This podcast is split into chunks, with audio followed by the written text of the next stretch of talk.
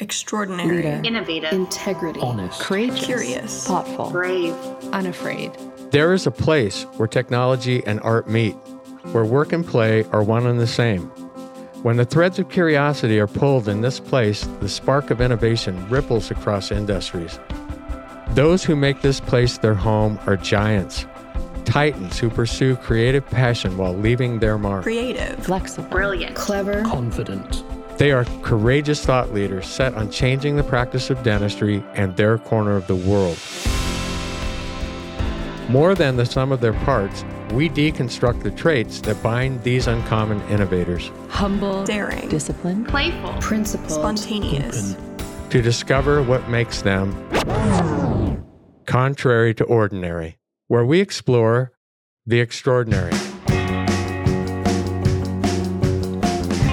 Hi there, I'm Dr. Kim Kutsch, host and founder at CariFree. I'm fascinated by what makes the paradigm shifters, world shakers, and art makers tick. Let's embark on a journey. Extraordinary is a place where ordinary people choose to exist. Together, we will trek the peaks of possibility, illuminate the depths of resilience, and navigate the boundless landscape of innovation.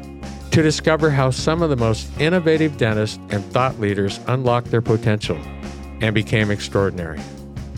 On this season of Contrary to Ordinary, we explore the motivation, lives, and the character of innovators who see limitless potential around them. The people behind some of the largest paradigm shifts in the practice of dentistry.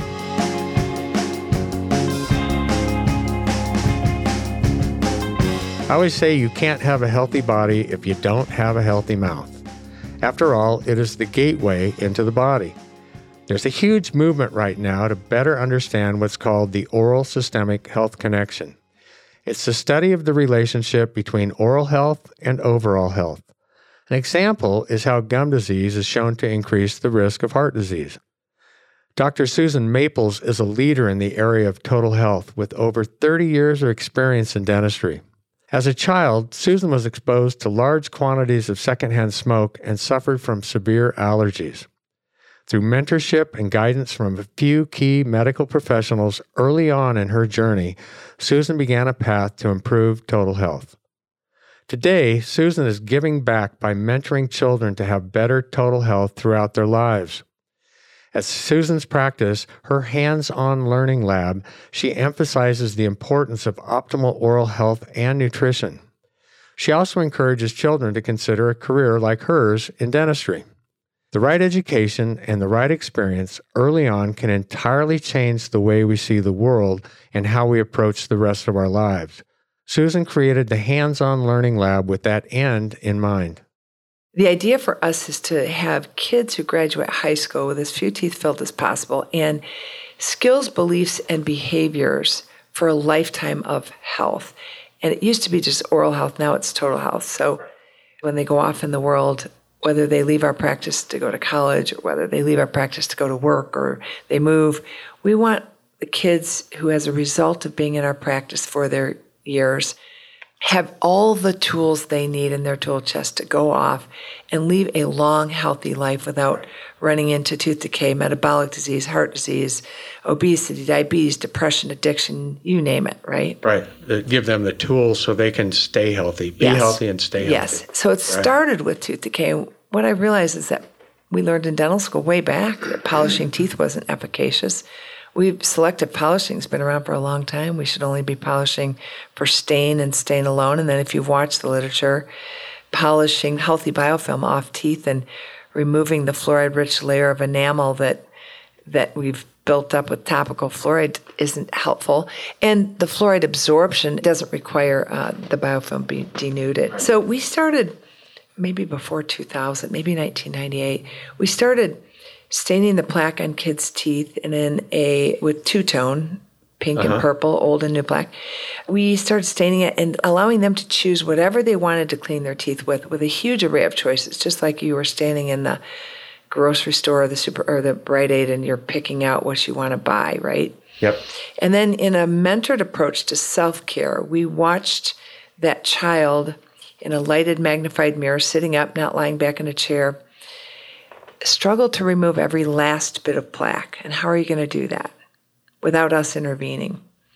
And then helping them by helping guide their hand, helping them see it, helping them figure out how to do it, do a self prophy every day. So instead Right. of us doing it one day every six months, they're doing it every day. Right. It makes a difference. Then we took it one step further. We started incorporating science experiences into each and every visit for each and every child.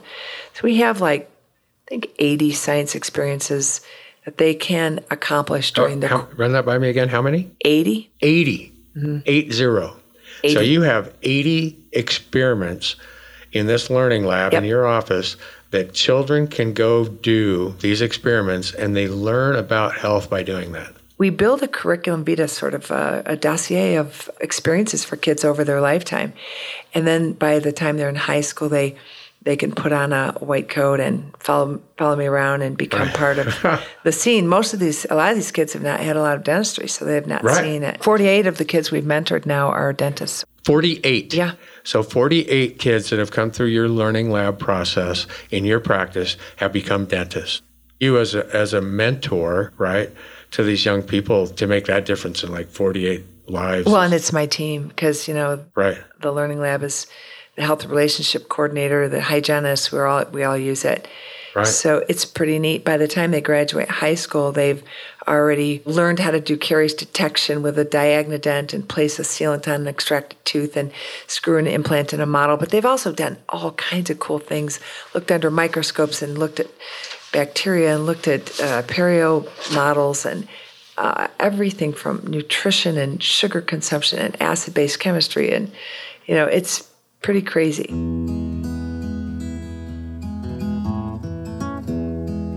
Susan is positively impacting the lives of hundreds of children through the work she's doing with her hands on learning lab. The impact of others on our lives, especially early on, can become drivers for change. Sometimes early childhood experiences can be negative, but lead us on a path to overcoming adversity that ultimately makes us stronger and more resilient. My brother and I were uh, 13 months apart. My brother was a healthy infant, but my mom expressed her anxiety to her physician, who told her it would uh, decrease her anxiety if she increased her smoking.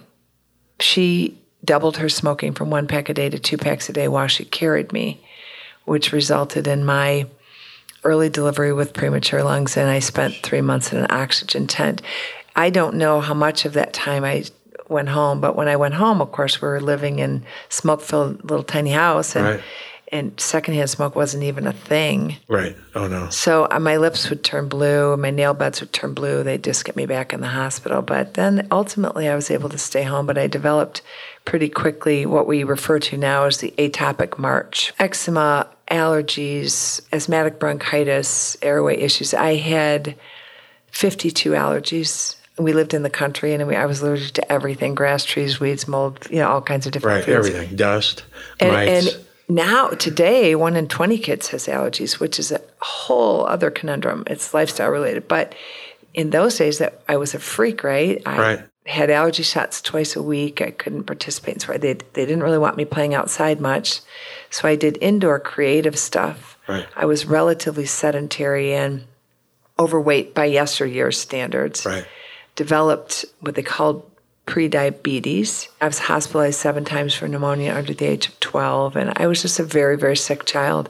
Right. Immunocompromised from tons of antibiotics, as you can imagine, and allergy shots. My mom finished up her graduate degree and ended up taking a position with the College of Osteopathic Medicine as a psychologist. And we moved, and my pediatrician at the time said she cannot be with a pediatrician. She needs an internist. So my mom, through worming through the whole system, found a, a physician who was completing her, I guess, her residency and agreed to take me on and scheduled a two hour visit. And it was the beginning of the rest of my life. So pretty Right. cool. You know, I think, and that mentor, that person mentored you and really changed your life. Yeah. She listened to me. Right. Sick kids are very tough kids. They don't feel sorry for themselves. It takes a lot for me to cry even today, right? Right. I'm pretty tough internally because you you have an N of one, right? You are the only Right. one you know. So Right. it is your life. And Yeah. um, she started asking me to talk about. It wasn't until I started talking about the social aspects. First of all, having to say goodbye to my pets and Right. having to uh, not spend the night at my girlfriend's house because they had pets and feather pillows. And then it was like, I don't want to stand next to people because people think I stink because of my. I had to sleep with medicine in my vaporizer all night and the smoke in my house. I have a big personality and I was avoiding people. Right. I can't imagine. Yeah, and she was like, "Oh, this is not going to work out for you." and so she basically said, "You know, what would you be willing to do if I could help you get rid of all your medications and, you know, move on in life and be healthy and happy without it?" I was like, "I don't think you could do that."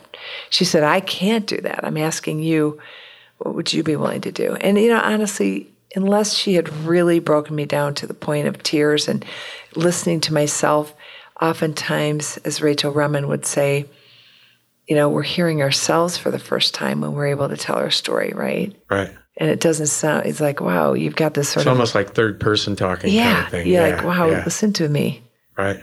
You know, I don't complain. And she's asking me to talk about the aspects of my life that are, that are defunct, and, and there are plenty. Yeah. Fascinating. So those challenges then, I mean, you had this this huge challenge as a as a kid. Yep. As an adolescent and probably learning how to work through those challenges has kind of helped you with the challenges that you face now, would you For say? sure. One thing that this particular physician didn't do is say, here's what you need, and I'll see you in six months, which is what we often do, right? Right. Our Oh, yeah. six month recare is set up for who knows what, a Pepsodent commercial in the 1940s or something. There's no evidence that that's good or bad. So she basically continued to see me, to mentor me through it, which makes me believe that any adult in our life who cares about us enough could be a brave parent for us, a surrogate parent. So she basically walked me back, empowered me to take the steps I needed to do to change my lifestyle to reflect health. And in you know a fairly short handful of years, I became one of the healthiest people I know, and have maintained that health through significant lifestyle change, which is how I know that kids are capable of being in the driver's seat. Along with the physician who helped Susan to work through her health challenges, there was another medical professional who had a profound influence on her later vocation. She had an orthodontist who had polio and took her under his wing. He was also an ice boater, and once Susan regained her health, she pursued this sport.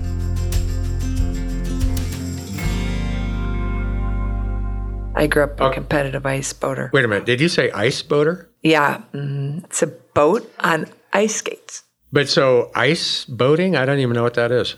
It's a very lightweight wooden boat Okay, with a sail, okay. and it's on three Like rudders. Like like skate. yes, like very sharp. Mhm. Wow. And so, okay, got it. Oh, I've seen that. Okay, now I know what you're talking about. Yeah. But for a second there, I was like, Yeah. an ice boat? Uh, did I hear? I mean, I was like, I- I wait a minute. I'm tapping my headphones going, did, did I hear that correctly? Because I'm not even sure what that is. Okay, so you're from Michigan. Yep. You grew up with a lot of ice, and your orthodontist was an ice boater. At nine years old, I decided I wanted to be a dentist. I was in an orthodontic office and uh, thought it was pretty cool. My orthodontist was an ice boater with us. He suffered from polio. I liked him a lot. He sort of took me under his wing. And I sort of thought it was cool that he worked with kids and that he was working with his hands, which I love to do. My parents had been divorced. My mom had to go back to work to figure out what she was going to do. But I wanted a career that was mine. I declared I wanted to do this, either dentistry or orthodontics, at nine years old. No one in my family had anything to do with any of this. And my parents told me right off the bat they thought it was a very poor idea. All my life, I heard. My hands were always cold. My stomach makes a lot of noise when I'm hungry. I say oops after everything I do wrong. This surely wouldn't work out for you. And what they really started to tell me later in high school was they just thought I was far too creative for dentistry. Dentistry to them looked like Boy Scout, Girl Scout land, Drill following rules. Yeah, exactly. My dad was an entrepreneur businessman, built this factory for $29,000 when I was a kid and you know was an aluminum manufacturer. My mom was a psychologist. Neither of them could figure out why I would choose dentistry. Right. And it turned out that dentistry, I have to say, I bought a practice at 25 years old. Okay. My dad said, Look, you're too creative to blueprint someone else. That would probably really not be a good move for you. And so I bought a practice and for $77,000 is all. And you can't even do a room for that, right? Right. And I asked the guy to leave before I started. And I kept two of his team members and I uh-huh. just tried to figure it out. And that was a blessing. But it, after about seven years, I got a little bit bored and I started to think, what would stop me from doing this the way I think it should be done? If something's not working, even before we had what we call evidence based practice, the things we were doing seemed to me to be meaningless. Right. They And didn't I- work. They didn't work. Right. And I couldn't figure out why I would want to keep doing something and charge them for it, which seemed Right. ethically unsound Right. to charge them for things that I knew weren't working. So, yeah, break the mold, do what's meant to be done. You said you don't ever see yourself retiring because you're still learning. You're always learning. Do you see yourself as a as a lifelong student? Is that one of Oh, your totally. values? Totally. And sometimes I think I'm a slow learner because I, I get lost in my thoughts. I go and like I'm probably would have been labeled ADHD if there was such a thing. I squirrel out. I get an I- inspirational idea. I always have my computer in front of me. I miss what the person's saying for the next 10 minutes because I'm off developing. You know, it's, it's a little weird. But you follow through. oh, yes. I've heard this so many times. Oh, I'd like to, I'm going to write a book. And I've written a few books. I know what that takes, right? And, but I hear that, oh, I want to write a book. I'm going to write a book. And they never do. And then the people that, you know, I'm, you know, coming on the podcast with me here that are contrary to ordinary actually write a book, right? Like they said, they say something that they're going to do and then they actually go do it, right? And I think that's a trait that is common with extraordinary individuals that, that I see. Well, it also helps to have an amazing team. There's this sort of rumor about dentistry that you can go to a conference and come home and be all excited, and your team says, settle down, he'll be over it or she'll be over it in three days. My team absolutely knows that my wild ass ideas are going to be coming to fruition. And they're like, here we go. Right. We're on another magic carpet ride. There's a prevailing assumption that people who achieve great things are competitive by nature. Susan's collaborative spirit and focus on building a great team dispels this notion. She's someone who is motivated to leave the world a better place than before she came into it, and her goal of improving total health is a huge part of that mission.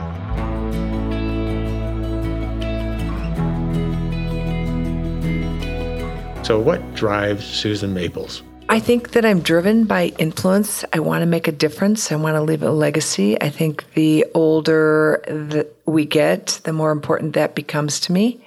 I want my life to have stood for something, to see the world become better as a result of my contributions, knowing that I've made a difference. Uh-huh. I was at an event the other day. We had 90 people in the audience, 120, but 90 of them who are hearing all of the oral systemic stuff for the first time. Wow.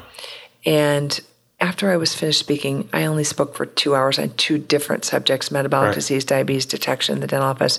And then I spoke on uh, pediatric microbiome deficiency and how it results in airway deficiency. And I, those are two very random, specific. I mean, I could speak for seven days, as you know, Right. straight without stopping and sleeping, right? Right. But I turned my back afterwards and I turned around and there were 37 people around me clamoring for me to, you know, saying, Oh my gosh, my life is going to change. You've just complicated my life. Oh my gosh, where do I go? Where do I start? What do I?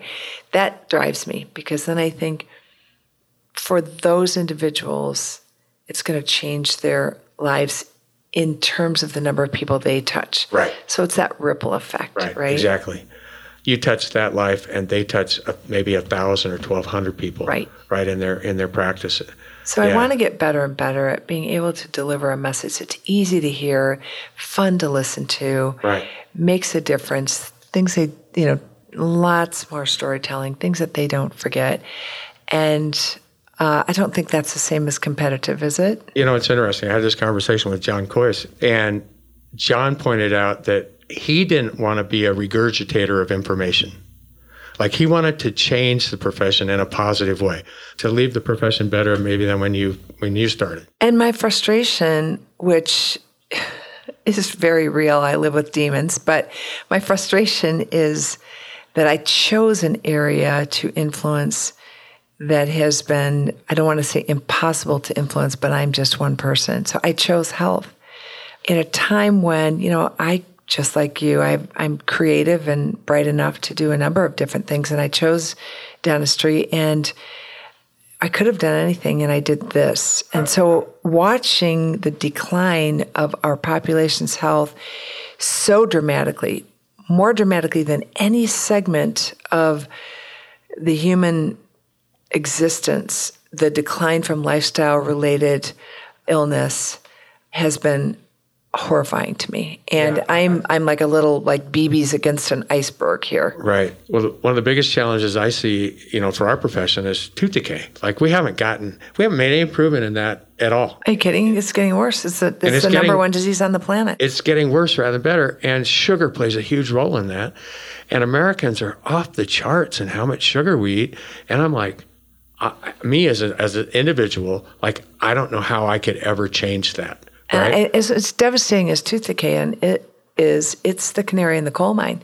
It's like once it gets past the teeth, I mean, that's a whole different bailiwick, right? So as you look at the change you are trying to make, I mean, it's it's monumental, really. I mean, when we stop, because changing lifestyle, changing habits for people um, in our society, I mean, that's a huge a huge challenge, Susan. It's funny when I named the second book, Brave Parent Raising Healthy, Happy Kids, against all odds in today's world.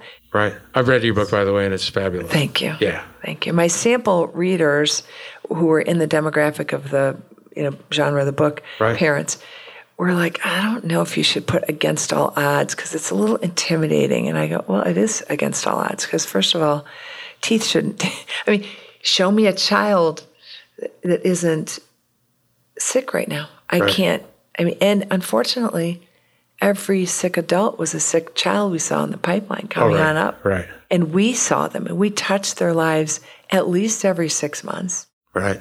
And for us to sit back and wait until they have these huge expressions of disease that are, you know, holding their life back is unconscionable to me. Right. We have to go back to root cause and we have to look at how it impacts children before they're sick, before their habits are even established. We did a huge disservice by taking the mouth out of the body. Well, in the late 1700s, when we separated the, the body into systems, Yep.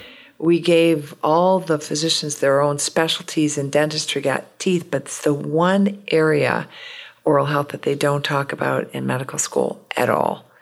So, That's just amazing, isn't it? yes. So it's a matter of trying to put the mouth back in the body and see it as an integral part of the digestive system, the airway, Oh, yeah. the you know the masticatory system, the you know head and neck function, you know all of that. I mean, and eating, chewing, speaking, socialization. I All of mean, you know, it, it plays such an important role all the way through that, you know, and Yeah. and I I just look back to my own dental school experience, you know, like 40 some years ago. and it was all about the teeth, right? And I you know, thankfully we are we are making progress getting away from that so that, you know, it's a big world here. Um, and it's hard to keep up with. one of the I don't know gifts I have, I suppose, is surrounding myself with incredible people. I've chosen amazing team members around values. That has allowed me to create a vision that actually is comes to fruition. Right. So it's not just boy, I could see this, I could imagine this. Boy, if we only could, we're doing it every day. Right. I think our practice probably does more of all aspects of total health. Now, I'm going to tell you there may be, there certainly are some people doing sleep better or doing you know, various aspects and focused on one thing, Right. doing it better. But I don't know that anybody is doing birth to 100 years old in all aspects of metabolic health, nutrient deficiencies, food sensitivities, diet coaching, weaving a perio bundle in that that allows us to look at the root cause of people's host immune response deficiencies and Right. work. Uh, more than half of our patients have are referred to us by the medical profession. We've really bridged the gap in our community. In fact, this year I accepted an award as this is strange for a 37 year old practice, but mm-hmm. I accepted an award in my community for Entrepreneur of the Year award for influence and impact. And, and, and that was a really big deal in a capital Congrats. city. With, and yeah. I, and I, let me say, I'm not surprised. I was surprised and, and honored by our community oh, recognizing what we've done. Traditional medicine treats the population at large. Success is typically not measured at the level of the individual. Learning rules and systems and how to repeat them well is important, but a one size fits all approach is difficult for curious minds like Susan's. So, Susan, you are a disruptor, right? Oh, it's my biggest gift. So, like when you confront with a challenge now or there's a roadblock, do you think this is not a problem? I'm going to blow right through this, or you know, rather than have it stop you. I don't mind setbacks. I always learn from them. Uh-huh. Sort of like if you're playing tennis or pickleball, like every time you hit, touch the ball, you get better, whether it's a good shot or a bad shot, right? right. So I don't mind setbacks. I think what holds a lot of people back in our culture is they're worried about money. And I've uh-huh. never worried about that. You've never thought about. No, I don't worry about money. And I, everybody has a different money orientation. I've been fortunate to accumulate some wealth doing what I do. You know, I'm lucky that my brother's my financial planner and he keeps me poor and makes me wealthy. I guess that's how I'd say it. Did a good job. yeah. But that's not really it either, right? You have to be accountable when you're going to start a business. I have six businesses. They're not all lucrative, but you have to think of them in terms of what am I trying to achieve with this? Right. If I'm trying to make an impact on the world and make a difference. The measure of success is not how financially solvent it is. Right. It's what am I trying to accomplish and how will I know when I've reached that? That's where I start to say, gosh, this isn't taking off the way I want it to. The whole movement isn't taking off. You've met people in your life that you believe are extraordinary, right? And they've maybe had an influence in your life and what have you. What kind of traits do you see in them? What kind of traits would you say extraordinary people kind of exhibit? Anything in common that they kind of had? Fearless, They're fearless. yes, willing to chart their own course without fear that they're going to fit in, that other they're not going to make it. So fearless would be one of them. Courage for sure. Right. Innovative, Like thinking outside the box, kind yeah, of. for sure. Like, well, Or you're one- visionary? so uh, you're the first person that comes to mind for me because I look at your eclectic talents. You know, your oil painting and not only writing evidence-based books, but writing novels and playing in a band and running a company. And you're like nodding your head and a good restorative dentist. And, but but that's I look at you and I think if you think something up, so COVID comes along Right. and you're like, oh my gosh, we need better air quality. We need it fast and we need to produce it. And I'll just go ahead and do that. And then you just launch a company and all of a sudden inside of weeks we're getting these amazing pieces of equipment. And then, you know, COVID sort of fizzles out and not as many people are buying it. And you're like, I'll just shut that company down. Like, Yeah. who does that? Nobody that's normal. I know, right? but that's uh, fearlessness. And it's like out of need, and I could make an impact, and maybe it would be financially lucrative, and maybe not, but it's certainly an unmet And I need. didn't care. It is a niche, Right. Um, a lot of energy. a lot of energy. It's the one thing people say about you and me, right? How do you get it done? Where do you come up with the, how do you, you know, like, I don't know. like it's funny. I, I, I have this running thing with John Kois, who's a colleague and, a, and become a friend over the years.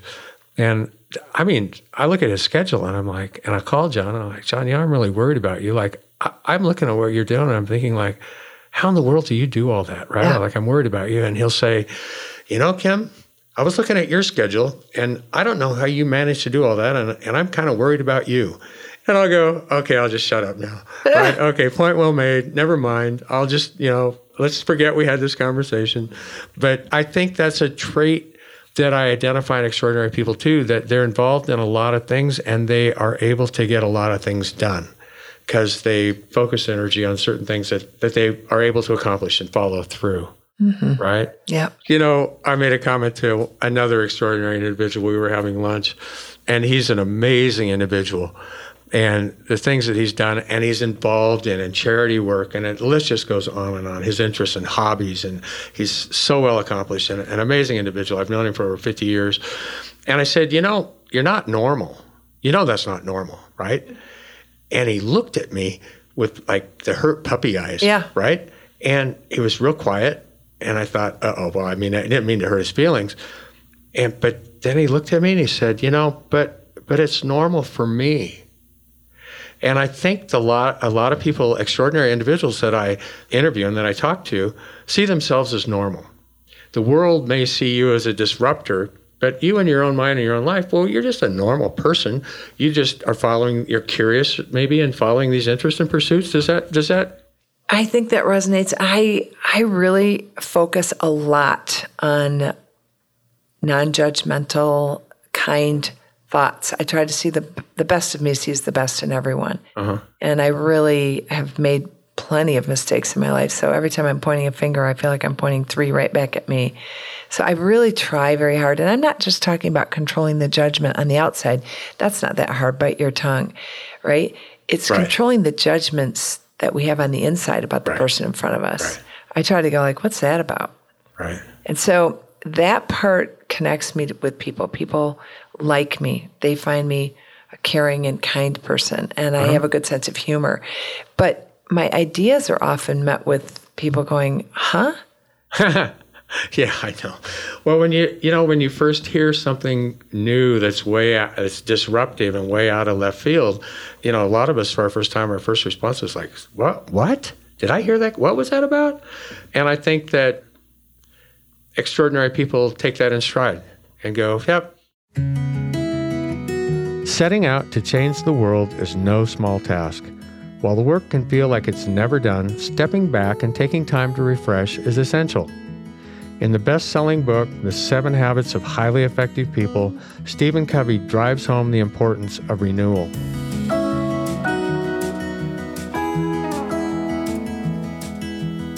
So I love all outdoor stuff. I right. like next week I'll be in Telluride skiing all week. I love I love so snow hiking ski, mountain biking, all of it. Biking, yep, yep, yep. Just whitewater rafting, mm-hmm, kayaking, kayaking, water skiing. I love cooking. I love dancing. I love there's so many things I love to do, and of course you only have so much time. So I look at my life every year at least, and I say to myself, what is it that isn't serving me well now uh-huh. that I would want to do less of? and what is it that I want to invite more of? Because if if you continue to say yes to new opportunities, you need to let go of some right, others, or you, you end up without self care. Right. We need to take care of the vessel, and you need good sleep, and that's one of the things I was just interviewing Hunter, my son, on on my own podcast, and you know he was. I learned just as much from him as Rob Lustig and Kevin Boyd and you. You know, he's amazing. But I will say, he asked me, he said, Mom, I do worry a little bit about your sleep because you're up early exercising and I know how late you stay up and I know you try to. So that's always been an issue is that I uh-huh. really want to have really good energy and resources and stay healthy. I want to live like I am now and have one bad day. I don't want to feel old ever. I don't like old right. person energy for me. Right. Yep. No, I, yeah. I, I totally get that. So those traits that we just talked about, so those show up I mean, you've talked about it. So that's how they show up in your own life. You're constantly pruning. Pruning. Mm-hmm. You know, so that's maybe another common trait. I think I think extraordinary people accomplish a lot of things because they they are they manage their time well, right? Would you For agree sure. with that? For sure. And so they prune out the things that aren't working. They bring in new things because they're they're continually wanting to be students of life, always learning something new, right? And not afraid to try something new. I also think anxiety creeps in for people and they spend a lot of time and energy around the things they're anxious about rather than, you know, I'll give you a good example. I'm in nine cities in six weeks right now. And I, I packed for this trip. I'm gone for a week and a half because I'm here and then going on to Right. the ski meeting in Telluride. And, and I packed last night after my pickleball tournament and Right. you know, coming home and making a, a nice meal for myself. And then it's, you know, I have to get up early. And so I just don't put a lot of anxiety over, like, if I don't bring the right things, I'm still going to be okay. Right. Like, I don't put a lot of anxiety over things that matter less, Right. They're not important. right? I try to make the things that matter the most take a higher level of importance than what uh-huh. matters less. Yeah. So that allows you to do some things. Most people, the night before traveling for a trip like this, wouldn't schedule anything.